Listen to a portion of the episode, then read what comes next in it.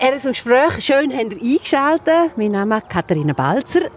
In einer Woche haben wir Ostern. Und was wäre Ostern ohne, genau, ohne Eier und natürlich Hühner? Wir besuchen heute einen Hühnerhof, und zwar der Kurerhof. Der liegt in Chur. Da leben im Moment etwa 1200 Hühner auf drei verschiedenen Anlagen. Die Geflügeltiere gehören Andreas Mehli und seiner Familie. Äh, Andreas, haben wir eigentlich auch einen Gückel in dieser ganzen Truppe dabei? Es ist noch interessant, das fragen viele. Okay. Nein, wir haben keinen Gückel. Also, äh, da wir Legen haben, äh, braucht es ja keine befruchteten Eier und finden auch nicht alle cool, obwohl es überhaupt nichts macht. Also man könnte auch gut einen Gückel drin haben, aber äh, haben wir früher gehabt, werden halt auch gerne noch böse äh, in den vielen Damen drin. Und darum äh, haben wir uns entschieden, zum keine mehr rein tun. Wir stehen jetzt genau hier neben dem mobilen Hühnerhof, den wir haben. Ganz etwas Neues. Im Hintergrund hört man die Hühner. Wir reden ein bisschen über das ähm, extrem lang schon begleitende Tier, eines der ältesten Haustiere, Huhn. Was sind das für Hühner, die du hier hast? Das ist eine Hybridrasse, sagt man denen. Die sind äh, gezüchtet, äh, dass sie auf das Lecken äh, ausgerichtet sind. Also so ein Huhn, das sind Lohmann Braun, sagt man, das sind braune Hähne, es gibt ja auch weiße Hähne, dementsprechend dann auch die Eierfarbe. Äh, und die Hühner legen etwa 300 Eier im Jahr, was natürlich eine Maststrasse jetzt nicht machen würde, darum unterscheidet man das dort. Wärst du gern ein Huhn bei dir auf dem Kurerhof? Also ich bin mit, eigentlich zufrieden mit dem, wo ich bin, aber wenn, dann ein Huhn auf dem Kurerhof. Erzähl mal, äh, wie sieht so ein Tag von einem Huhn aus? Im Moment sind sie jetzt noch da in dem Aussenkäfig vom mobilen Stall. Was läuft so ab? Ja, in dem Mobilstall, also wir haben den jetzt äh, seit dem letzten Juni und wir haben uns eigentlich für diese Art entschieden, weil wir so können die Freilandhaltung am besten äh, präsentieren und, und, und, auch für das Huhn äh, absolut gut ist. Äh, der Stall bietet allen Komfort, den das Huhn braucht. Äh, sieht einwendig eigentlich gleich aus wie ein herkömmlicher Stall, mit aller Technik aber drin, mit Überwachung vom Futter, Wasser und so weiter. Dann äh, hat man die Aussenklimabereich, sagt man denen, äh, wo die Hühner dann sich können aufhalten können, wenn es draußen auch wüst ist. Unter dem ganzen Stall ist äh, die Fläche, wo sie scharren können, wo sie unter Dach sind. Und du hast gefragt, wie der Tag aussieht. Ja, der fängt am Morgen um 5 Uhr an. Dann machen wir Licht, dann werden sie wach, bis dann schlafen alle auf dem Stängel hier oben. Und dann äh, gehen sie ins Futter, Wasser und fangen dann auch schnell an zu Also so bis am Morgen um 9 Uhr sind 90 Prozent der Eier gelegt. Also sind alle sehr takt, alle haben hier den gleichen Rhythmus? Ja, absolut.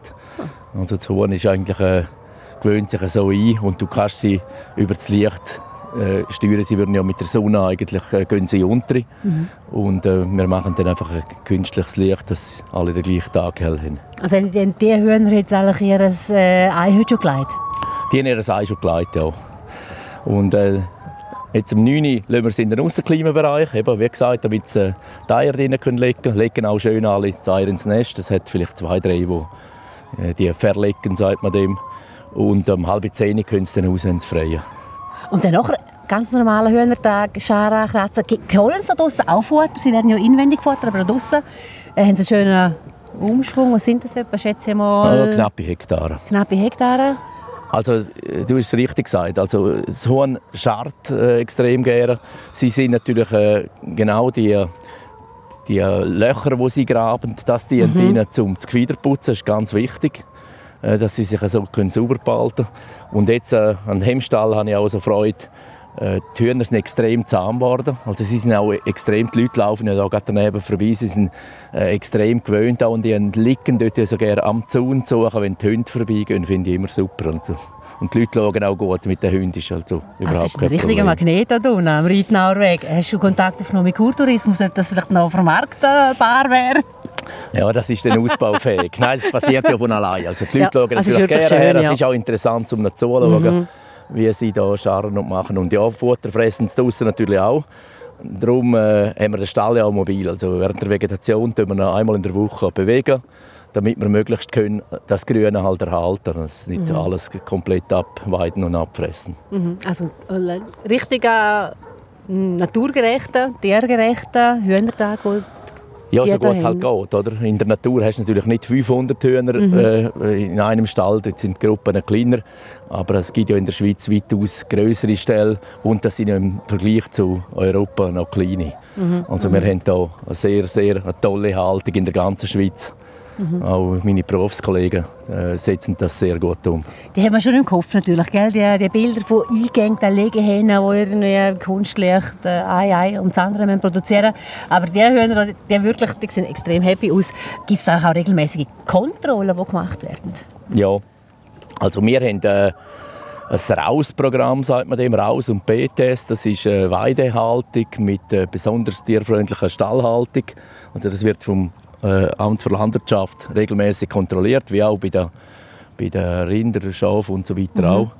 Äh, plus gibt es eine Salmonella-Kontrolle einmal jährlich, da man den Code einschicken. Dann äh, sind die äh, Hühner, wenn sie kommen, sind sie geimpft gegen verschiedene Krankheiten schon. Äh, und dann natürlich auch, je nachdem, wie es mit Vogelgrippen aussieht, jetzt ist ja bei uns äh, auch immer ein Stichwort, alle Jahre wieder. Genau, ja. Das ist halt von den ja. überfliegenden äh, Vögeln, wo das kann verbreitet werden aber ähm. deine Region meint, ist alles gut gewesen, Nein, momentan ist es gut gewesen. Wir haben sie nie mehr reinlassen. Es hat gerade vor zwei Jahren oder was es mal war, mhm. es so wild gegeben. Du, wenn die Hühner sich da bewegen auf, auf dem Platz, äh, gibt es da Feinde aus der Luft? Äh, wir haben einen Habicht, der da sich mal bemerkbar gemacht hat. Also ich ihn selber nicht gesehen, mhm. aber er hat da einen der Schrebergartenbesitzer hat mich darauf hingewiesen, er hat gerade zugeschaut, wie er runtergestochen ist, eine mitgenommen und oben Kreisel Masanze hat er sie fallen lassen. Es war schwer. sie war schwer zum Glück, weil der kommt natürlich wieder rein. Wir ja. haben darum so äh, Häuschen, wo sie ein bisschen Schutz finden, aber die meisten sind natürlich da um den, um den Stall herum. Aber äh, dann hat es einen Marder in der Nähe. Mhm. Den habe ich jetzt bis jetzt noch nie gemerkt, dass er etwas gemacht hat. Weil darum ist eigentlich eben wichtig, dass wir am Abend halt reingehen und äh, Füchse ist auch immer ein Thema. Ja, Haben wir auch schon im ja. Hähnerstall. Also Aber keine grossen Verluste in dem Fall? Nein, jetzt in letzter Zeit nicht. Äh, wir haben natürlich automatische Türen, die selber zugehen, dass mhm. es nicht mhm. vergessen geht. Mhm. Weil wenn natürlich das Türchen offen ist und ein Fuchs reingeht, dann kommt er in einen Blutrausch und tötet natürlich, was er sieht. Das würde er in der Natur eigentlich nicht machen. Ja, ja. Wir müssen ein stehen bleiben, wenn das zu einen freien Auslauf hat, den ganzen Tag. Wie holst du die am Abend wieder rein? Kommen die ja von allein in den Stall zurück? Ja, sie gehen von allein, zum Glück. also am Anfang, wenn sie neu in den Stall kommen, dann musst du je nachdem musst noch ein bisschen helfen, Aha. bleiben sie vielleicht unter dem Stall, aber das merken sie auch schnell. Und sie gehen eigentlich am Licht nach. Du lässt dann im Aussenklimabereich noch das Licht länger an und dann suchen sie natürlich dort Teil vom Licht und gehen dann automatisch in den Stall. Und, und so. dann wird gelöscht? Und gelöscht wird dann meistens eine halbe Stunde nach Dämmerungsschluss. Mhm. Dann löscht du zuerst äh, Aussenklimabereich, ja. dann drinnen damit sie auch raufgehen auf ihren Sädel, sagt man dem, schlafen. Und dann äh, klappt das wunderbar. Und ich also, lese, Hühner schlafen eben richtig. Also die haben auch so Träume, ähnlich wie wir Menschen. Also ob es Träumen, weiß ich nicht. Aber es ist äh, relativ viel Forschung betrieben worden in den letzten Jahren. Und man hat herausgefunden, äh, dass ein Huhn viel, viel intelligenter ist, als man gemeint hat. Also sie können weit über 100 Artgenossen unterscheiden. Sie können sich verständigen über Laut. Und äh, man merkt es auch, wenn man sich ein bisschen beschäftigt mit ihnen. Also sie sind extrem lernfähig und äh, checken schon, was läuft. Das Coolste, äh, ist, das, ist, dein Lieblingstier, Andreas? Ja, Lieblingstier, ich mache es gerne. Also ja, jetzt auch eben mit dem neuen Konzept, äh, mit dem Stall, macht es sowieso noch mehr Spass. Und äh, es gibt Arbeit, aber äh, es wird ja auch belohnt. Von dieser Herde? Ah, schau, jetzt geht es offen. Genau, jetzt gehen sie raus. Kommen die Damen. Über das Leiterli die Hühner ins Freie? Genau, sie haben vier große äh, Ausläufe. Jetzt siehst du, jetzt kommen halt relativ viel auf Mal raus. Und sie sind jetzt in dem Stall extrem, äh, äh die gehen extrem aus. Also da hat es keine 20 Hühner im Tag, die drin sind. Mhm. Und sie gehen dann aber zwischen denen wieder rein, weil drinnen haben sie natürlich immer Futter. Äh, aus das Leghähnenmehl, äh, sagt man dem. Sie haben immer Futter, was sie können fressen Sie sind so vornährisch auf meine Schuhe. genau, sie sind halt Aber bei dir picken sie auch? Ich ja. streue auch jeden Tag noch ein-, zweimal Picki. Darum sind sie halt auch relativ zahm geworden. Gibt es so halt etwas ein Lieblingshorn? Also hast du eins, das raussticht? Ja, es hat halt immer die gleichen, die sowieso zuerst herkommen. Ja. Aber es ist natürlich noch schwer, um sie zu unterscheiden. Aber es hat dann derige schon, die natürlich schon Merkmale haben, die man dann schon wieder erkennt. Mhm. Wo, wo kriegst du die her? Also es gibt äh, so spezielle Geflügelzüchter, sagt man denen, also Brütereien. Die tun die auf Bestellung äh, die, die ausbrüten und im Stall, der eigentlich gleich aufgebaut ist wie der, werden die dann hergezogen, aufgezogen. Und das gibt dann so 18 bis 20 Wochen alte Pullen, sagt man denen, mhm. weil dann sind sie legereif. Und dann äh, kommen sie dann in den Stall, fangen sofort an zu legen. Es gibt mhm. am Anfang so ein bisschen kleinere Eier, die geben wir dann ein bisschen günstiger weg. Mhm. Und ab so 56 Gramm, äh, das ist so zwei, drei Wochen später. Ja. Und dann krampfen die bei dir zwei Jahre lang nicht ganz, gell? Nicht ganz, nein. Sie sind ja vier Monate alt, wenn sie schon kommen. Äh, gut vier Monate. Und man behalten sie so in der Regel so 15 Monate nachher, 15, vielleicht auch mal, wir haben auch schon 16, 17 Monate. Man schaut natürlich, um sie möglichst lang eigentlich können behalten. Mhm. Und wenn man sich ein bisschen damit beschäftigt und vielleicht etwa eine rausnimmt, die dann belagert wird, dann ja. geht das recht gut. Das ist ein gutes Stichwort. Gell? Hühner, eben du schon angetönt, dumm sind sie extrem nicht und sie haben auch eine eigene Sozialordnung. Sie äh, Hackordnung, sagt man dem, ja.